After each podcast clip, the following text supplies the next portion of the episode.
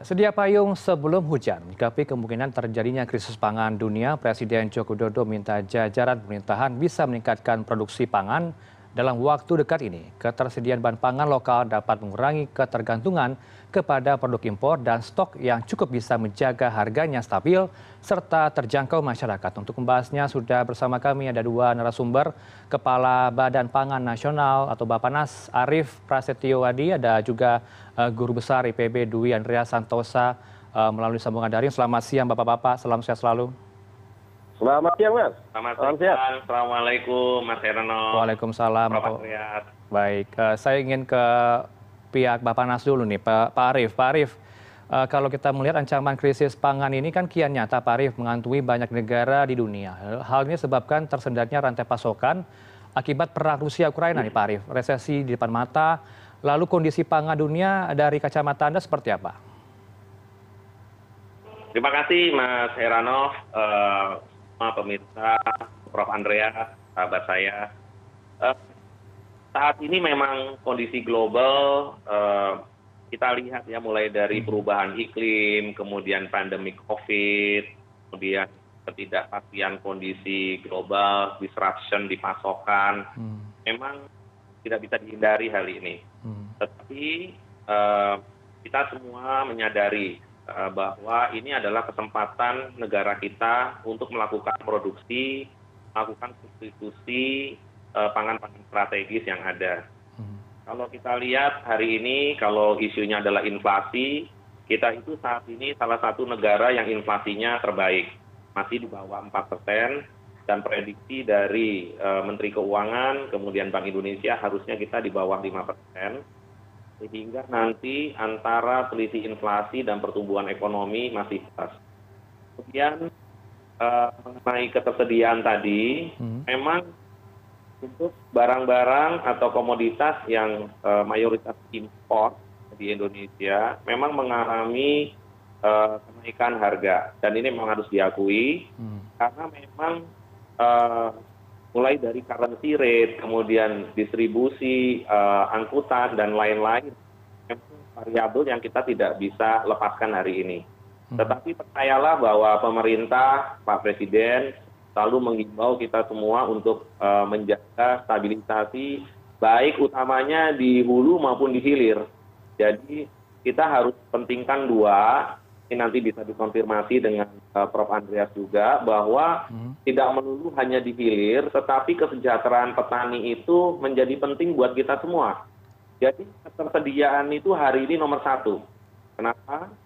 Karena kalau kita tidak memberikan kesejahteraan yang baik di hulu, maka nanti petaninya, peternaknya akan berhenti berproduksi tetapi kebalikannya apabila kita menghormati menghargai petani peternak dengan harga yang baik ya, sehingga otomatis produktivitas dari uh, petani peternak kita itu akan meningkat. Kurang lebih demikian uh, Mas Herano. artinya uh, memang impor ini masih diberlakukan di tanah air Pak. Kalau kita melihat data Anda bagaimana dengan kondisi ketersediaan bahan pangan di Indonesia? Apakah krisis pangan ini juga akan menimpa kita nantinya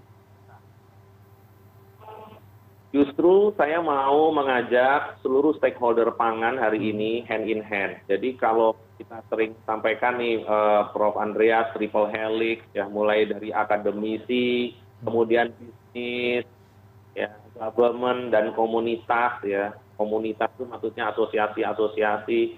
Semua ini hand in hand untuk mengatasi masalah ini justru kemarin uh, kita ini malah hitung hitungan kita harusnya kondisinya baik ya untuk negara kita hmm. karena uh, mulai kita urut dari jagung begitu ya itu sebisa mungkin kita tidak impor kenapa supaya dulur-dulur petani uh, saudara kita itu memang terlindungi dan harganya tetap baik di level petani. Hmm, hmm. Komentar Anda seperti apa Pak Andreas tadi disebutkan bahwa kalau untuk kondisi pangan di tanah air masih baik-baik saja. Anda melihat seperti apa? Uh, ya, saya tadi kurang begitu menangkap ya yang hmm. disampaikan oleh Pak Aris karena agak terputus-putus. Yang uh, ya sudah barang tentu yang amat sangat menggembirakan dari saya Pak Aris sebagai kepala Bapanas sangat komit ke, dengan kesejahteraan petani. Itu saya kira yang penting. Hmm. Uh, tapi menyangkut uh, hal yang lainnya ya, kalau kita lihat dulu di uh, global, uh, kita sebenarnya tidak hanya menghadapi krisis pangan, hmm. ya. Kita menghadapi lima krisis secara bersamaan. Yang pertama sudah barang tentu tadi krisis pangan, lalu yang kedua itu krisis energi. Kita tahu bahwa harga minyak bumi ini meningkat uh, relatif tinggi. Lalu yang ketiga ini krisis uh, logistik. Logistik di dunia ini terganggu. Ya salah satu hmm. tadi juga sudah disampaikan akibat perang uh, Rusia Ukraina. Lalu krisis yang keempat adalah krisis ketimpangan antara uh, supply dan demand. Dalam arti apa? Permintaan melonjak sangat tinggi uh, dengan uh, mulai melemahnya pandemi Covid ini, tapi tidak diimbangi dengan supply-nya, dengan pasokannya. Eh, lalu yang kelima sudah barang tentu krisis komoditas karena kita tahu bahwa terutama untuk pertanian harga pupuk di dunia ini melonjak sangat tinggi sekitar dua setengah sampai tiga uh, kali lipat. Jadi itu lima krisis yang berjalan bersamaan dan sudah barang tentu ini diperingatkan juga oleh World Bank bahwa di tahun 2022 2023 dan 2024 dunia masih akan menghadapi lima krisis tersebut, mhm. terutama krisis pangan. Jadi uh, tahun 2023 nanti diperkirakan uh, agak melandai. Tahun Baik. ini masih relatif tinggi. Kita uh, harus berhadapan, harus uh, menghadapi situasi di mana harga pangan masih relatif tinggi. Tahun 2023 nanti agak menurun. Tahun 2024 nanti naik lagi. Eh, dan ini yang sebenarnya yang harus kita antisipasi jauh hari baik oleh pemerintah maupun masyarakat Indonesia eh, dan inflasi pangan di hampir seluruh negara di dunia eh, saat ini ya sudah barang tentu negara berkembang pastinya bahwa inflasi pangan ini merupakan inflasi yang terbesar sebagai penyumbang inflasi total yang terbesar adalah inflasi pangan. Jadi ini ya meskipun sudah barang tentu saya amat sangat mendapat dengan Arief tadi, uh, ini hanya bisa diatasi salah satu caranya dengan peningkatan produksi dalam negeri. Kita ingat uh, in, uh, suasana saat ini, kondisi saat ini uh, sudah mengorbankan satu negara. Kita ingat kerusuhan besar di Sri Lanka, penggantian pemerintahan di Sri Lanka yang baru-baru saja ini itu disebabkan oleh apa? Krisis pangan. Kan?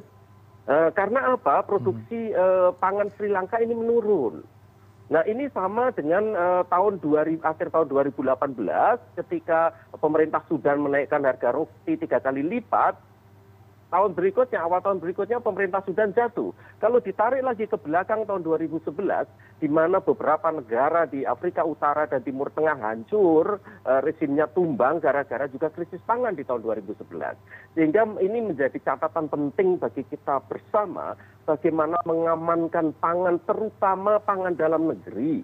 Hmm. Karena kalau impor, saya lihat data impor, impor tahun ini ini ada kecenderungan lebih tinggi dibanding impor tahun lalu.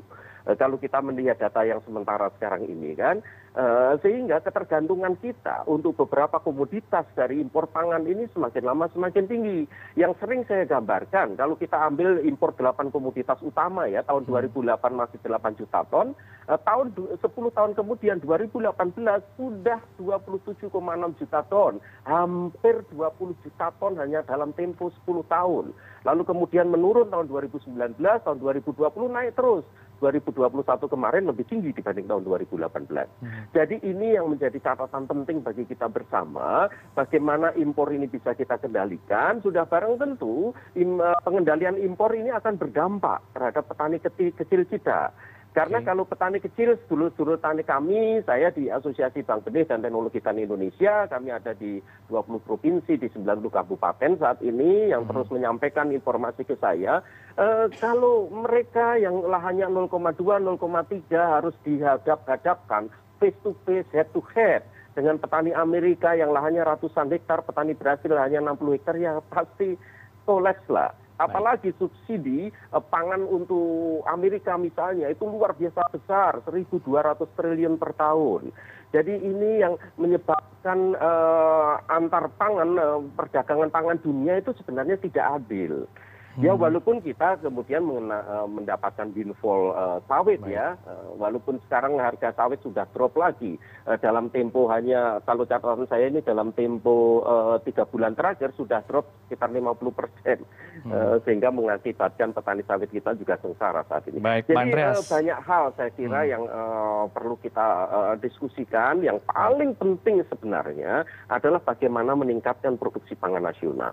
Baik. Dan yang terpenting bagaimana upaya upaya meningkatkan produksi pangan nasional, sejahterakanlah petani. Mhm. Jamin harga di level yang menguntungkan di tingkat usaha tani.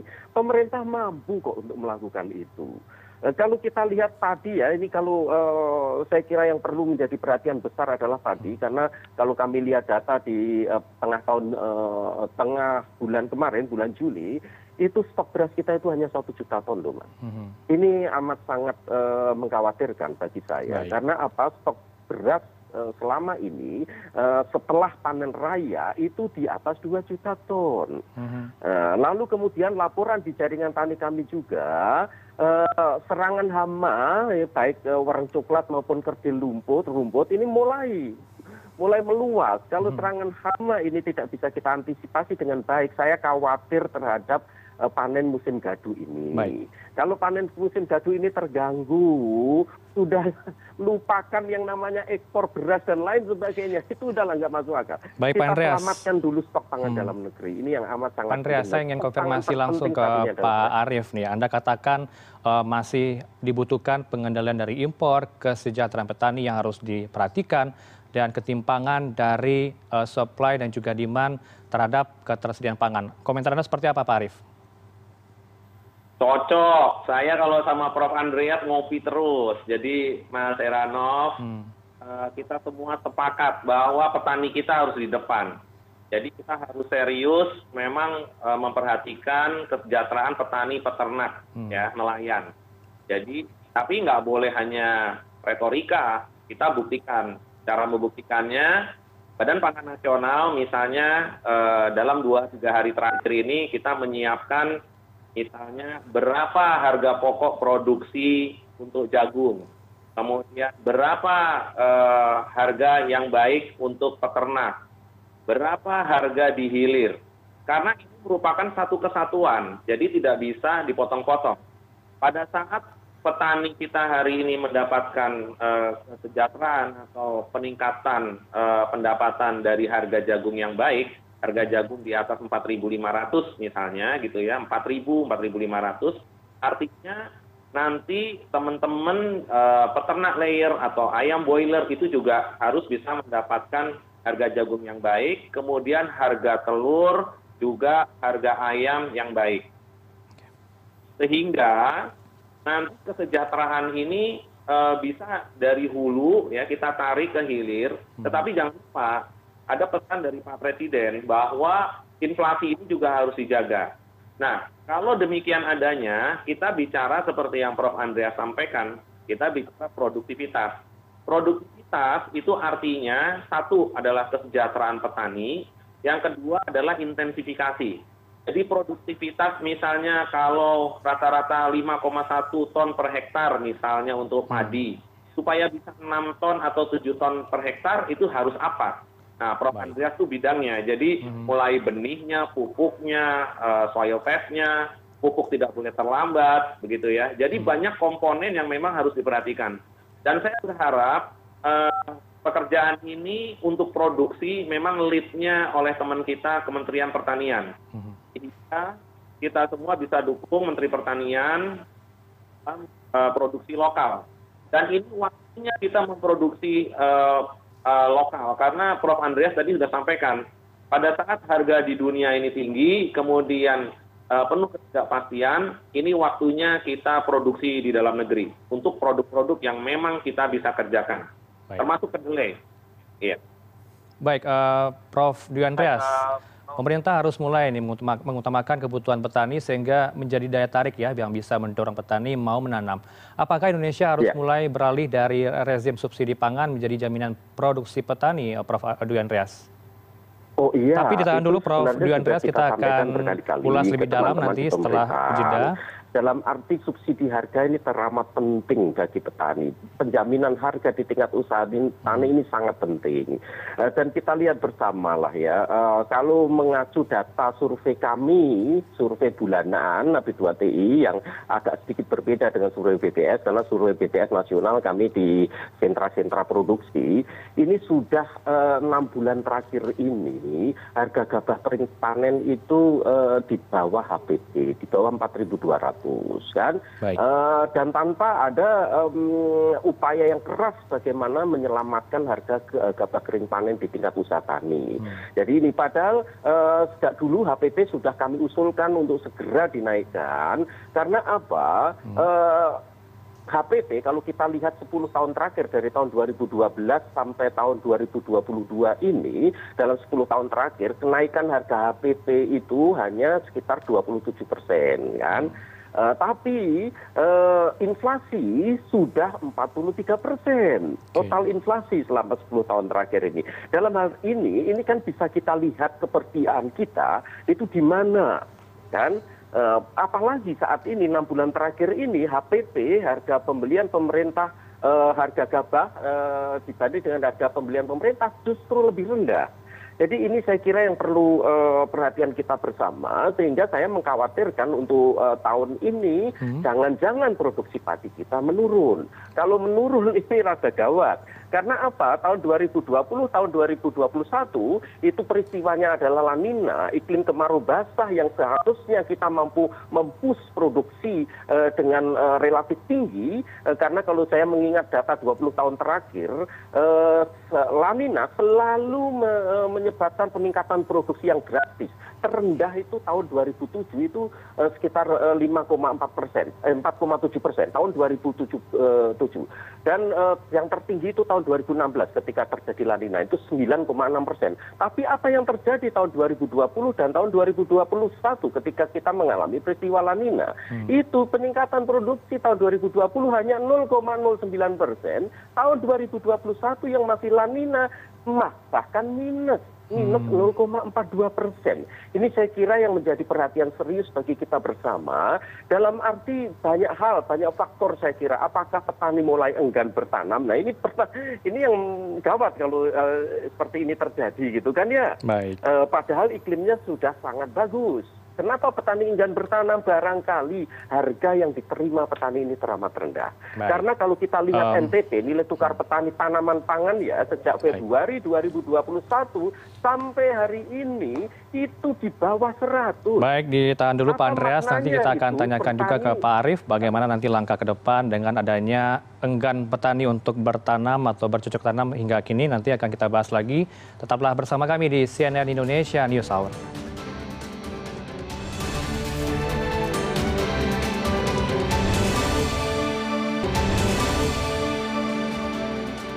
Anda masih bersama kami di CNN Indonesia News Hour. Kita lanjutkan kembali dialog kami bersama Prof. Dian Andreas dari Guru Besar IPB dan juga tadi ada Pak Arief Prasetyo Adi yang sudah bergabung Kepala Badan Pangan Nasional. Uh, Pak Arief dan juga Pak Dwi Andreas, saya ke Pak Arief uh, terlebih dahulu Prof. Sebelum ke Prof. Dwi Andreas, tadi Prof. Uh, Dwi Andreas, Pak Arief menyatakan ada keengganan dari petani untuk uh, menanam. Apa yang membuat uh, ini menjadi apa ya perhatian khusus dari guru besar IPB kita dan juga uh, tadi juga disebutkan bahwa apakah faktor cuaca ini sudah baik apa yang membuat uh, petani masih enggan untuk uh, menanam padi hingga kini Pak Arief? Ya, uh, apa yang disampaikan Prof Andreas betul. Hmm. Jadi kalau petani itu uh, tidak merasa menguntungkan menanam padi, ya pasti tidak hmm. akan menanam padi kalau merasa untungkan tanam jagung hari ini sumbawa semua panen jagung. Hmm. kenapa? Karena harga jagungnya lebih baik daripada harga padi. Kurang lebih demikian. Ya. Memang dukungan terhadap petani ini nggak main-main. Hmm. dukungan terhadap petani peternak nelayan ini uh, harus kita dorong. Karena produktivitas itu akan berbanding lurus dengan kesejahteraan petani peternak dan nelayan. Saya sepakat dengan Prof. Andreas. Gitu. Baik kemudian prof. Andreas kalau benar tadi disebutkan eh, masih bergantung terhadap impor eh, masih tinggi ya angkanya apakah yang akan dilakukan oleh eh, pemerintah untuk mengurangi ketergantungan ini ke depannya? Tadi sudah kita diskusikan pak arief juga memberi pernyataan seperti tadi kesejahteraan petani itu sekarang ini harusnya menjadi core political will yang sangat kuat untuk pemerintah kan jadi kalau political will kesejahteraan petani ini menjadi main apa tujuan goal, utama pembangunan pertanian di Indonesia kami jaminlah Pak Arief saya menjamin bahwa produksi pertanian kita akan meningkat. Impor perlahan-lahan bisa kita turunkan lalu apa yang bisa dilakukan? Sudah barang tentu. Karena itu kan juga sudah puluhan tahun kan juga seperti itu kan? Pemerintah yang kemarin itu berbagai program dilakukan. Pemerintah saat ini di yang tahun 2015 ada program uksus kedelai jagung padi dan sebagainya kan? Program uksus tapi apa? Impor terus menerus meningkat kan berarti ada something wrong di sana kan ada sesuatu yang salah di sana. Lalu dana dana besar juga digelontorkan untuk itu.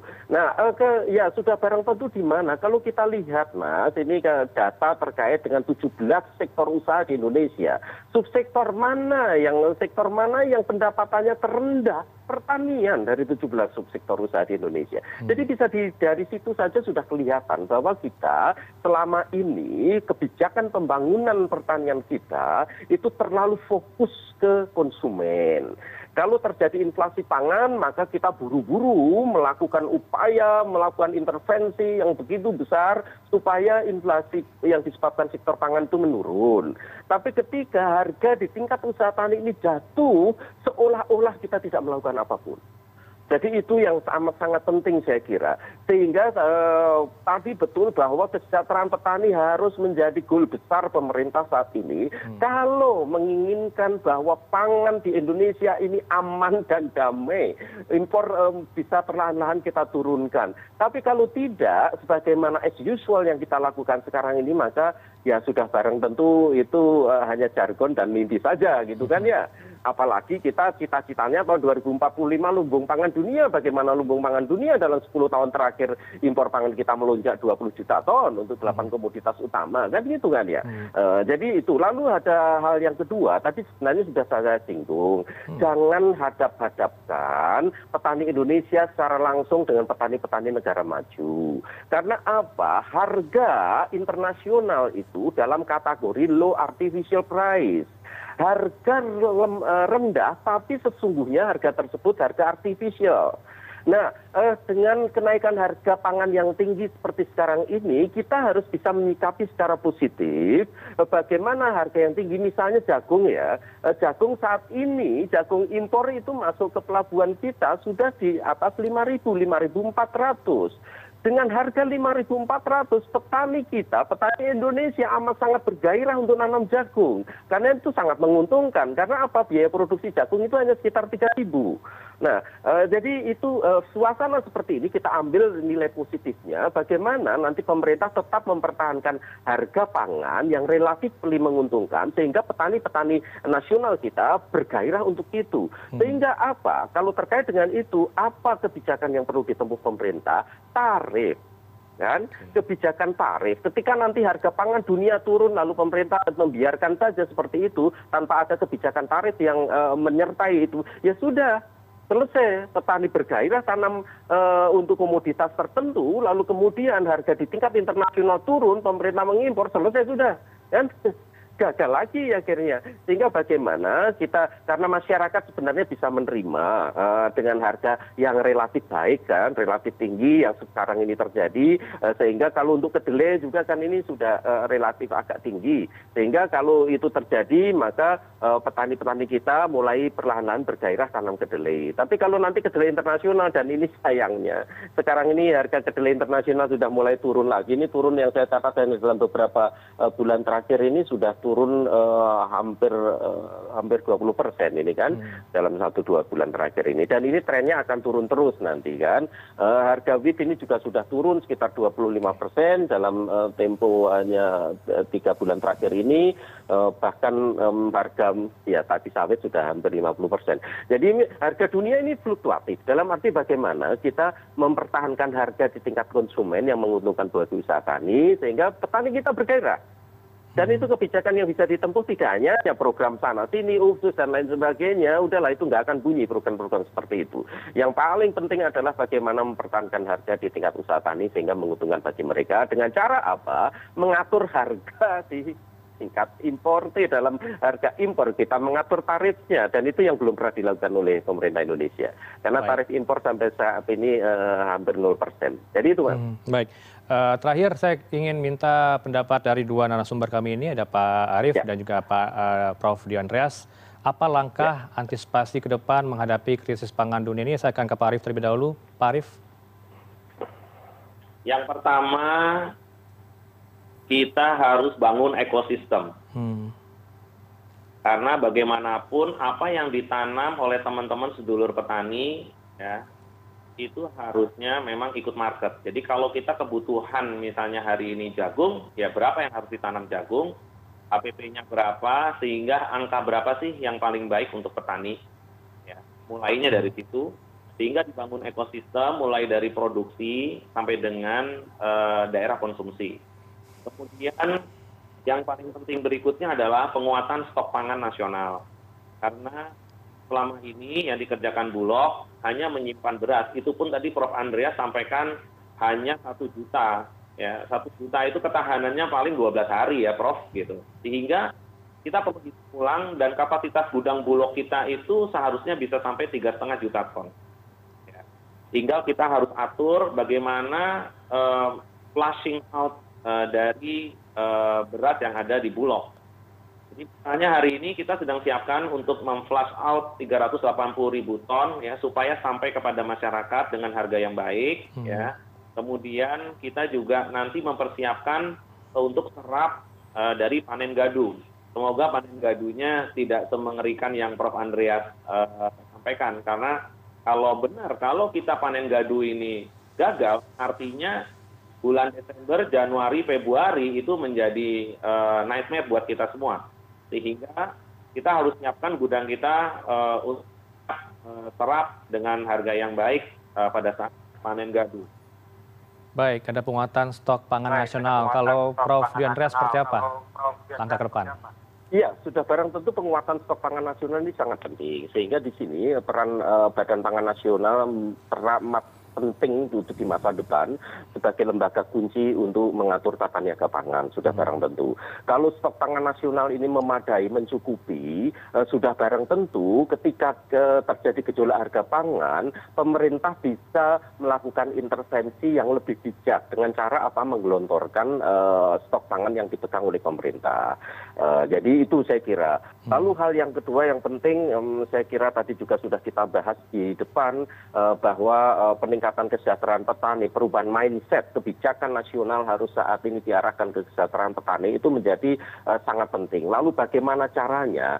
Sebenarnya dulu Mas Arief, saya, Pak Arief, saya, lalu beberapa teman yang lain itu tergabung dalam um, rembuk pangan bidang uh, rembuk nasional. Kami uh, mendiskusikan terkait uh, pangan. Hmm. Dan itu sudah kami serahkan ke Presiden di bulan Oktober tahun 2017 Eh, di bulan Februari 2018 kami dipanggil beliau Pak Presiden kan menjelaskan tentang itu. Dalam arti konsepnya itu sudah ada. Eh, dan konsep-konsep yang kami tawarkan bagaimana meningkatkan kesejahteraan petani itu ada buku uh, kecil yang hasil dari rembuk pangan nasional, rembuk nasional tahun 2017 salah satunya misalnya after sold direct payment itu sudah kami sampaikan. Bagaimana setiap hasil setiap kilogram yang dihasilkan petani diberikan insentif katakanlah kalau untuk padi dia menghasilkan eh, satu ton padi diberikan insentif lima ratus rupiah per kilogramnya misalnya.